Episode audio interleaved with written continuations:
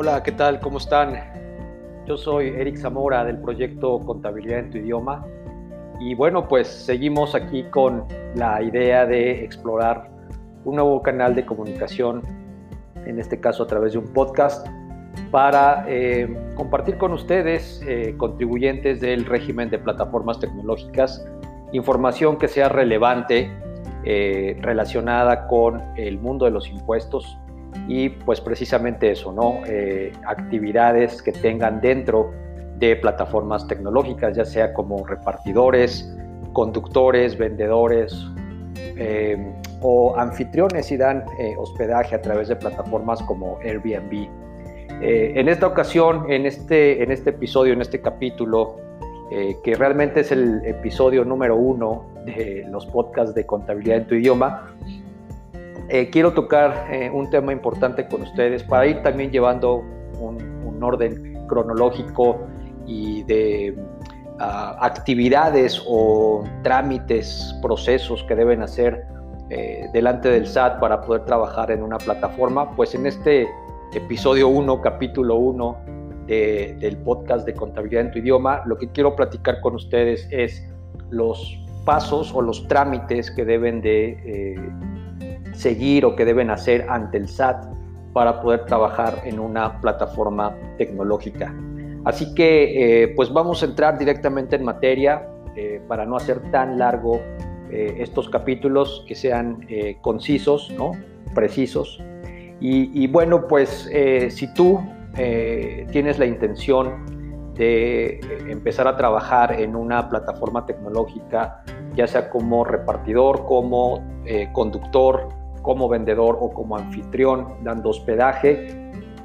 Eh, lo primero que debes hacer, y esto lo pueden encontrar eh, inclusive directamente en el minisitio de plataformas tecnológicas del portal del SAT, el primer trámite que deben eh, hacer o deben cumplir es sacar su, su RFC, su Registro Federal de Contribuyentes, o inscribirse en el Registro Federal de Contribuyentes. Muchos, eh, muchas personas eh, es posible que ya tengan un, RFC previo a entrar a trabajar en una plataforma porque quizá eh, ya hayan tributado en algún régimen con anterioridad y esto también pasa muy seguido si tú trabajaste para una empresa anteriormente es muy probable, es casi un hecho que tú ya tengas un RFC activo. Una vez que se genera un RFC, este es para siempre, es vitalicio, ¿no? O sea, ya el RFC eh, nunca cambia, va a ser el mismo este, toda tu vida. Entonces, eh, aquí en, este primer trámite, si no tienes un RFC, es la primera vez que vas a trabajar eh, digámoslo así, formalmente en tu vida, entonces habría que tramitarlo, habría que generarlo. Esto se puede hacer directamente en una oficina del SAT o inclusive también se puede hacer eh, directamente en eh, la plataforma o el portal, la página de internet del SAT. Pero si tú ya trabajaste anteriormente, si fuiste asalariado, si tuviste un negocio eh, y en algún momento por alguna circunstancia de este tipo ya generaste un RFC, entonces digamos que este primer paso, este primer trámite, ya lo cumpliste, ¿ok? Entonces, eh, este primer trámite es generar tu RFC, tu Registro Federal de Contribuyentes. Si ya trabajaste anteriormente, si estuviste como asalariado, tuviste algún negocio, eh, seguramente ya tienes RFC, eh, simplemente lo puedes proporcionar a las plataformas. Insisto, este RFC es vitalicio, de por vida, el primero que sacaste hace algunos años puede ser, es el mismo que vas a utilizar actualmente, ¿ok? Si no lo has hecho, puedes ir a una oficina del SAT o directamente en la página de internet del SAT. Te puedes también apoyar con un contador para que te ayude con, con este trámite, ¿ok? Bueno, pues ya teniendo el, RFC, que es el, primer eh, dato, digamos, que te van a pedir las plataformas tecnológicas, entonces lo más conveniente, lo más conveniente es que eh, acto seguido puedas generar tu e-firma, ¿ok? Eh, la e-firma no es más que una llave de acceso al portal del SAT para poder llevar a cabo o hacer trámites y procesos dentro del portal del SAT que pues en términos fiscales y contables pues van a ser indispensables o muy útiles que se, que se hagan. Entonces, para poder entrar al portal del SAT y poder hacer estos trámites, es indispensable que generes la e-firma. Inclusive algunas plataformas tecnológicas, eh, por ejemplo el caso de Uber, ya sea Uber Conductor o Uber Eats, te van a pedir la e-firma como parte de su proceso de inscripción para trabajar con ellos. Entonces, si ya tienes tu RFC, si ya lo generaste, eh, es muy conveniente que el siguiente paso, el siguiente trámite con el que debes de cumplir, sea la generación de la e-firma. Algo muy importante con la e-firma es que es un trámite que solamente se puede eh, llevar a cabo en una oficina del SAT. ¿okay? Para este trámite de la generación de la e-firma no hay eh, otra forma de hacerlo que yendo presencialmente a una oficina del SAT, la que te quede más cercana a tu domicilio, y ahí generes la, eh, la e-firma o ellos, el personal te ayude. Ahora, no puedes ir a una oficina del SAT y simplemente pedir que te ayuden con la generación de la firma. Para esto hay que hacer una cita, eh, también directamente en la página de internet del SAT hay que hacer una cita eh, para que te puedan atender con este trámite, con este proceso. Eh, a raíz de la pandemia por COVID-19, las citas para generar e-firma han estado muy limitadas, muy escasas, es casi, literalmente, casi imposible poder sacar una cita para ir a una oficina de SAT y generarle firma. Sí hay, pero pues literalmente hay que estarlas cazando, ¿no? Entonces hay que entrar durante diferentes días, en diferentes momentos, al portal del SAT, a la página internet del SAT, en la sección eh, particular donde se generan las, las citas y pues constantemente en diferentes días, como comento, en diferentes horarios, eh, eh, revisar o validar si hay disponibilidad. ¿okay? Pero bueno, insisto, la e-firma no, no hay otra forma de hacerlo más que yendo a una oficina del SAT. Y algo muy importante, la e-firma es la generación de dos archivos. Cuando tú vayas a una oficina del SAT a cumplir con este trámite, es muy importante llevar una memoria USB, porque la e-firma o firma electrónica es la generación de dos archivos. Uno de ellos tiene la terminación CER, CER, y otro la terminación KEY o KEY. Eh, K-E-Y. ¿okay? Entonces, eso es lo que van a hacer la del personal del SAT, generarte estos dos archivos que estén obviamente ligados a tu RFC y una contraseña. ¿okay? Entonces, básicamente este proceso consiste en eso, en que el personal del SAT genere estos dos archivos, el archivo SER y el archivo KEY o KEY, y eh, la contraseña. Y esta información la van a grabar o la van a guardar en una memoria USB. Es por eso que es importante que lleves esta información. ¿Ok? Y bueno, insisto, después de tener el RFC, el siguiente paso ideal es que consigas tu e-firma, inclusive algunas plataformas como Uber te la van a pedir. ¿Ok? Teniendo la e-firma, que es otro, otra, eh, otro trámite importante porque es una forma de, de acceder al portal de SAT y hacer ciertos trámites, es que también generes la clave SIEC la clave SIEC o contraseña SIEC, SIEC son las iniciales o las siglas de clave de identificación electrónica confidencial. Es una segunda manera de acceder al portal del SAT y generar algunos o llevar a cabo algunos trámites. Eh, si no la tienes este, esta contraseña, ya teniendo la firma se puede generar sin mayor problema. ¿okay? Eso también te puede ayudar un, un contador a generar la clave o contraseña SIEC. ¿ok? Entonces, estas dos llaves de acceso, estos dos métodos de acceso, estas dos este, formas de acceder y hacer trámites eh, dentro del portal del SAT, es muy importante tenerlas para poder hacer eh, fiscalmente y contablemente hablando todos los trámites y procesos eh, que se requieren para justo llevar la contabilidad de plataformas tecnológicas. Entonces, por un lado la e-firma, ahí sí solamente hay que, solamente se puede generar a través de de ir presencialmente a una oficina del SAT. Por el otro lado, la clave SIEC, eh, que esto es clave de identificación electrónica confidencial, eh, pero teniendo la firma se puede, se puede generar. ¿okay? Entonces, esto sería el segundo y tercer paso, digamos, el segundo y tercer trámite si tú quieres trabajar en una plataforma tecnológica. ¿no? Entonces, el primero fue generar el RFC, el segundo, generar la e-firma yendo a una oficina del SAT y el tercero es generar tu clave o contraseña SIEC. ¿ok? Eh, el, tercer, el, cuarto, el cuarto trámite, eh, pues entonces aquí ya entraríamos directamente en, la parte de, de dar de alta el régimen fiscal particular, en este caso, que sería el de las plataformas tecnológicas. ¿Ok? El régimen de plataformas tecnológicas, el nombre técnico, el nombre completo de este régimen, eh, eh, es el régimen de las actividades empresariales con ingresos a través de plataformas tecnológicas. Nosotros pues ya en el, día a día lo conocemos simplemente como régimen de plataformas tecnológicas, pero el nombre completo, el nombre técnico, se, se llama eh, régimen de las actividades empresariales con ingresos a través de plataformas tecnológicas. Y ese sería el cuarto paso. El cuarto paso que tendremos que hacer es dar de alta este régimen. ¿Por qué? Porque es el régimen que se creó precisamente para tributar o pagar los impuestos cuando se obtienen ingresos de trabajar eh, haciendo, llevando a cabo una actividad relacionada con plataformas tecnológicas. ¿no? Entonces, sabemos que las cuatro principales actividades que están ligadas a este régimen, pues es la de reparto, transporte, ventas y hospedaje. ¿ok? Entonces, eh, si tú obtienes ingresos trabajando en plataformas tecnológicas y llevando a cabo alguna de estas actividades, sí o sí tienes que dar de alta este régimen porque es el conducto o el camino correcto fiscalmente hablando para eh, declarar tus ingresos y tus gastos y tributar, es decir, pagar tus impuestos. Me han preguntado si eh, muchas veces si alguien se puede quedar en el RIF, si alguien que ya tiene dado de alta el régimen de actividad empresarial eh, puede seguir utilizando este régimen para pagar los impuestos de plataformas tecnológicas. La respuesta es no. No te puedes quedar en el RIF o no puedes dar de alta el RIF no te puedes quedar o no puedes dar de alta el régimen de actividad empresarial porque son regímenes fiscales, digámoslo de esta manera, incompatibles con el ingreso que estás generando u obteniendo. ¿ok?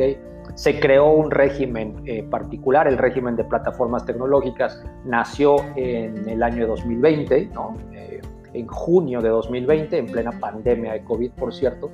Eh, y se creó con esa finalidad de que si tú generas ingresos eh, eh, trabajando o llevando una actividad en alguna de estas, eh, justo esto, alguna de estas actividades, pues entonces tienes que escoger, el, elegir, más que escoger, elegir, por ley tienes que tributar en este régimen. Aquí sí no hay vuelta de hoja y no te puedes quedar en el RIF o dar de alta el RIF o no te puedes quedar o dar de alta eh, actividad empresarial para eh, pagar los impuestos cuando obtienes ingresos a través de una actividad en plataformas. Para eso es este régimen. ¿Qué pasa si lo haces? Bueno, estarías incumpliendo con lo que dice la ley y pues podrían haber multas, recargos eh, o alguna sanción por parte de la autoridad.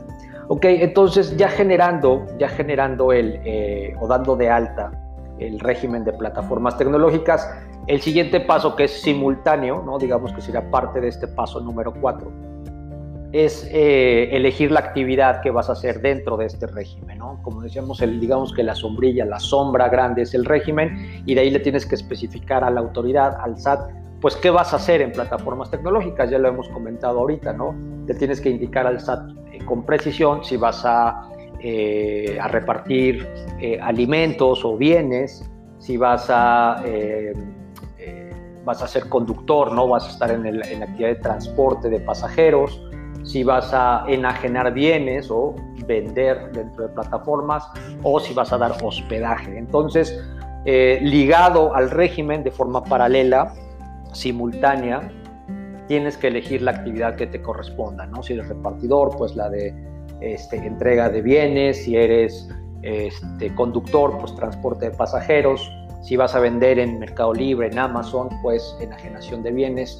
Si eres anfitrión de Airbnb o de alguna otra plataforma de hospedaje, pues eh, justo dar de alta la actividad de hospedaje. Entonces, eh, hay que ser preciso en ese, en ese sentido y, insisto, junto con el régimen, dar de alta la actividad correspondiente. Y por último, viene algo que se genera este, o que se debe de elegir también, pero aquí hay, eh, digamos, dos escenarios muy grandes, que muy complejos, que yo creo que el siguiente podcast hablaré de eso, porque una vez que eliges el régimen y una vez que eliges la actividad, tienes que elegir el esquema tributario, es decir, la forma en la que eh, quieres pagar tus impuestos. Y aquí vienen de a lo mejor dos, dos palabras que eh, te son familiares, que es el esquema de pagos provisionales o el esquema de pagos definitivos.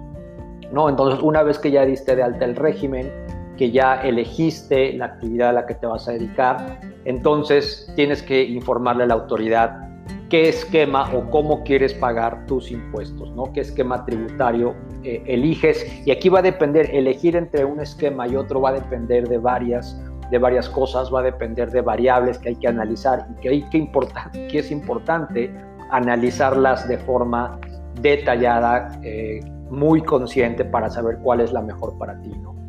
Eh, ahorita, a grandes rasgos, insisto, yo creo que el próximo capítulo de este podcast hablaré sobre los dos esquemas, ¿no? Eh, ya a profundidad y con detalle, pero ahorita a grandes rasgos, en el esquema de pagos eh, definitivos, pues justo es eso, ¿no? Ya la retención, y aquí habría que abrir un paréntesis, el, régimen de plataformas tecnológicas está diseñado para que el pago de los impuestos sea vía retención.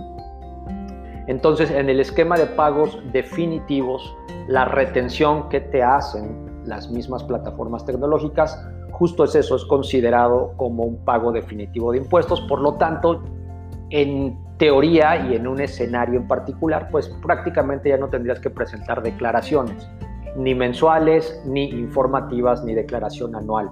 ¿ok? Pero este escenario de no presentar declaraciones se da únicamente en un supuesto en particular que eh, ahorita lo voy a comentar así simplemente eh, de forma general y lo detallaremos después. Se da cuando no hay efectivo de por medio. ¿okay? entonces, este esquema de pagos definitivos implica que la retención que te hacen las plataformas tecnológicas sea considerado como eso, como un pago definitivo y te quita la obligación de presentar declaraciones eh, provisionales, informativas y la declaración anual, siempre y cuando no recibas efectivo. Posteriormente vamos a ampliar esto. Ah, tiene algunas características este esquema de pagos definitivos. El número uno, eh, en, el tema del IVA, del impuesto al valor agregado, ya no puedes acreditar el IVA de tus gastos. Eh, tampoco puedes acreditar el IVA retenido.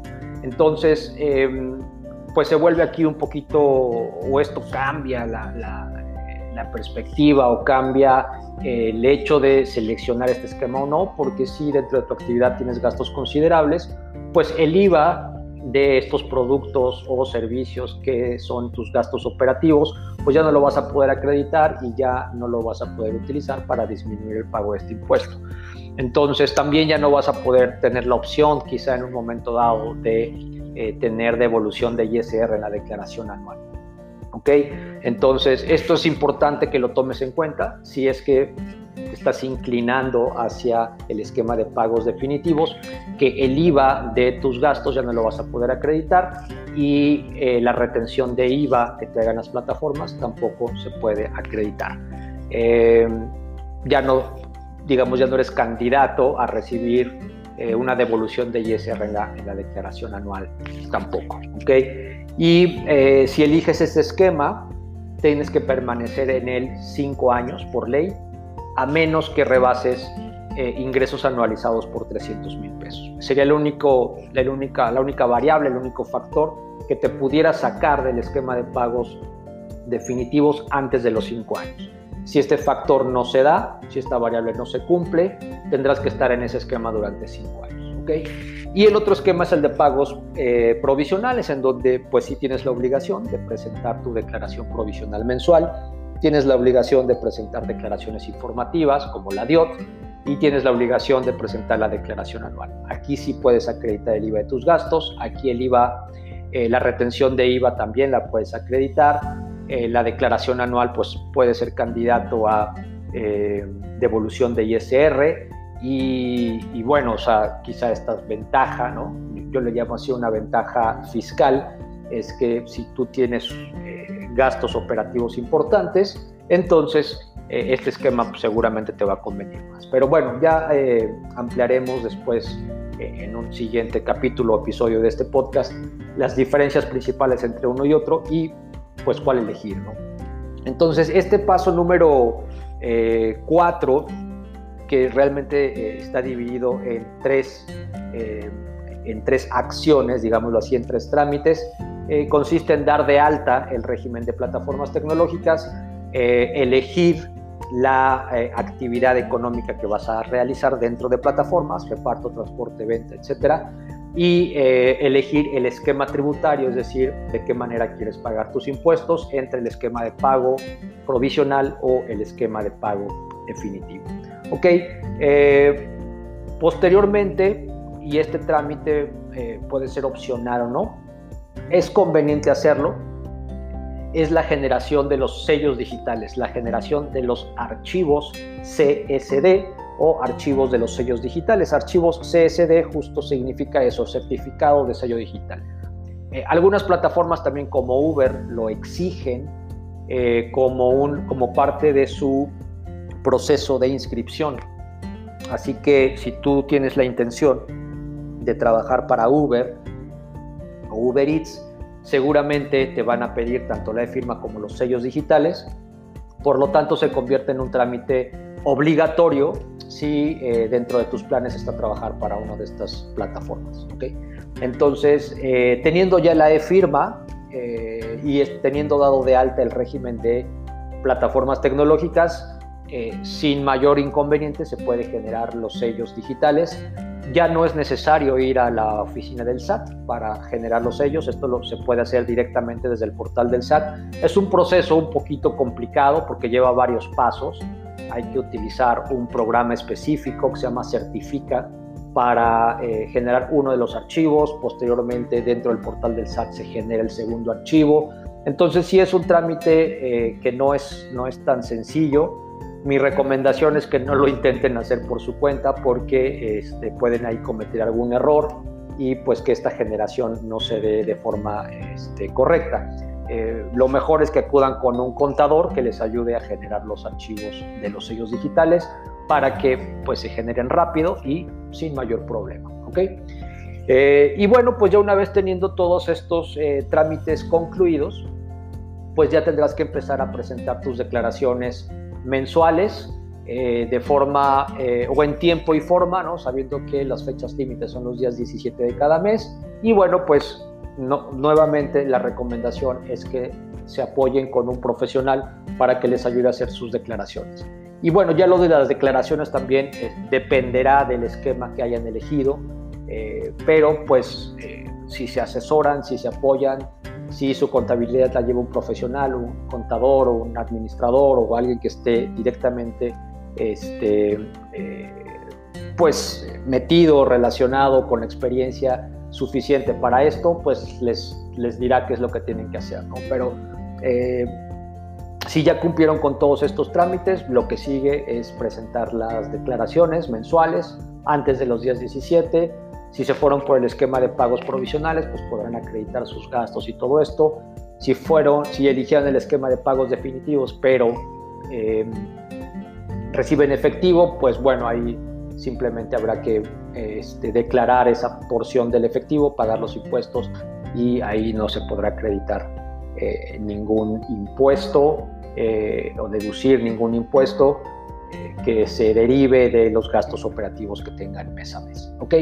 Pues básicamente con esto se, estarían ya con, eh, cubriendo todos los trámites o todos los pasos que delante del SAT o fiscalmente hablando se requiere para se requieren para trabajar en una plataforma tecnológica eh, y pues sin mayor problema ya tendrían todo también no solamente para cubrir los trámites que la misma plataforma eh, exige, para cubrir los trámites que el SAT exige, sino también para empezar a llevar ya su contabilidad en tiempo y forma. ¿ok? Eh, los repito rápidamente. Número uno es generar tu RFC, tu Registro Federal de Contribuyentes. Si ya lo tienes, porque lo generaste anteriormente por alguna circunstancia, es el mismo, ya no, ya no, es, ya no es necesario generar uno nuevo. Este, el paso número dos es eh, sacar la cita, ir a una oficina del SAT y generar tu e-firma. Eh, y teniendo la e-firma puedes también generar tu contraseña o clave SIEC. Una vez teniendo RFC, e-firma, clave SIEC, entonces sí, dar de alta el régimen de las actividades empresariales con ingresos a través de plataformas tecnológicas eh, en este mismo trámite elegir la actividad a la que te vas a dedicar dentro de plataformas, ventas, reparto, transporte, hospedaje y también dentro de este mismo paso de forma simultánea elegir eh, la forma en la que quieres pagar tus impuestos, es decir, el esquema tributario entre pagos provisionales y pagos definitivos. Posteriormente, generar los archivos de los sellos digitales o archivos CSD. Y por último, ya de forma este, habitual, en tiempo y forma, presentar tus declaraciones mensuales o declaraciones provisionales de impuestos. Muy bien, pues espero que esta información te sea de utilidad. Eh, estaremos o estaré compartiendo más información al respecto en cápsulas de 30 minutos eh, que espero sean de, justo esto, de utilidad, que te sirvan. Eh, si tienes dudas específicas, por ejemplo, eh, en este caso, hablando de los trámites que hay que hacer delante del SAT para poder trabajar en una plataforma tecnológica. Así que pues aquí se quedará este podcast. compártenlo si les es de utilidad a alguien y pues cualquier duda me pueden encontrar en todas las redes sociales eh, donde tenemos presencia eh, del proyecto de contabilidad en tu idioma. Estamos en Facebook, estamos en Twitter, estamos en Instagram. En las tres redes sociales eh, me encuentran como contabilidad en tu idioma. también tenemos un, canal en Telegram y recibo mensajes a través de, WhatsApp. entonces, em, en cualquiera de las redes que, ustedes accedan y busquen el proyecto de contabilidad en tu idioma, ahí, están, ahí está la información, eh, tanto del WhatsApp como del canal de Telegram o también de la cuenta de Telegram para que puedan mandar un mensaje, el correo electrónico, la página de internet, para que eh, se pongan en contacto y puedan este, pues aclarar o hacer alguna pregunta eh, que tengan relacionada con el régimen de plataformas tecnológicas y con mucho gusto les puedo dar seguimiento o una orientación sencilla para que puedan resolver y seguir avanzando eh, en, el tema de impuestos relacionados con o relacionados con actividades dentro de plataformas tecnológicas. Muy bien, pues muchísimas gracias por la atención, gracias por llegar hasta aquí y pues eh, un, fuerte, un fuerte abrazo, saludo a todos. Eh, Eric Zamora desde la ciudad de Querétaro para el proyecto de contabilidad en tu vida. Muchísimas gracias. Hasta el próximo episodio.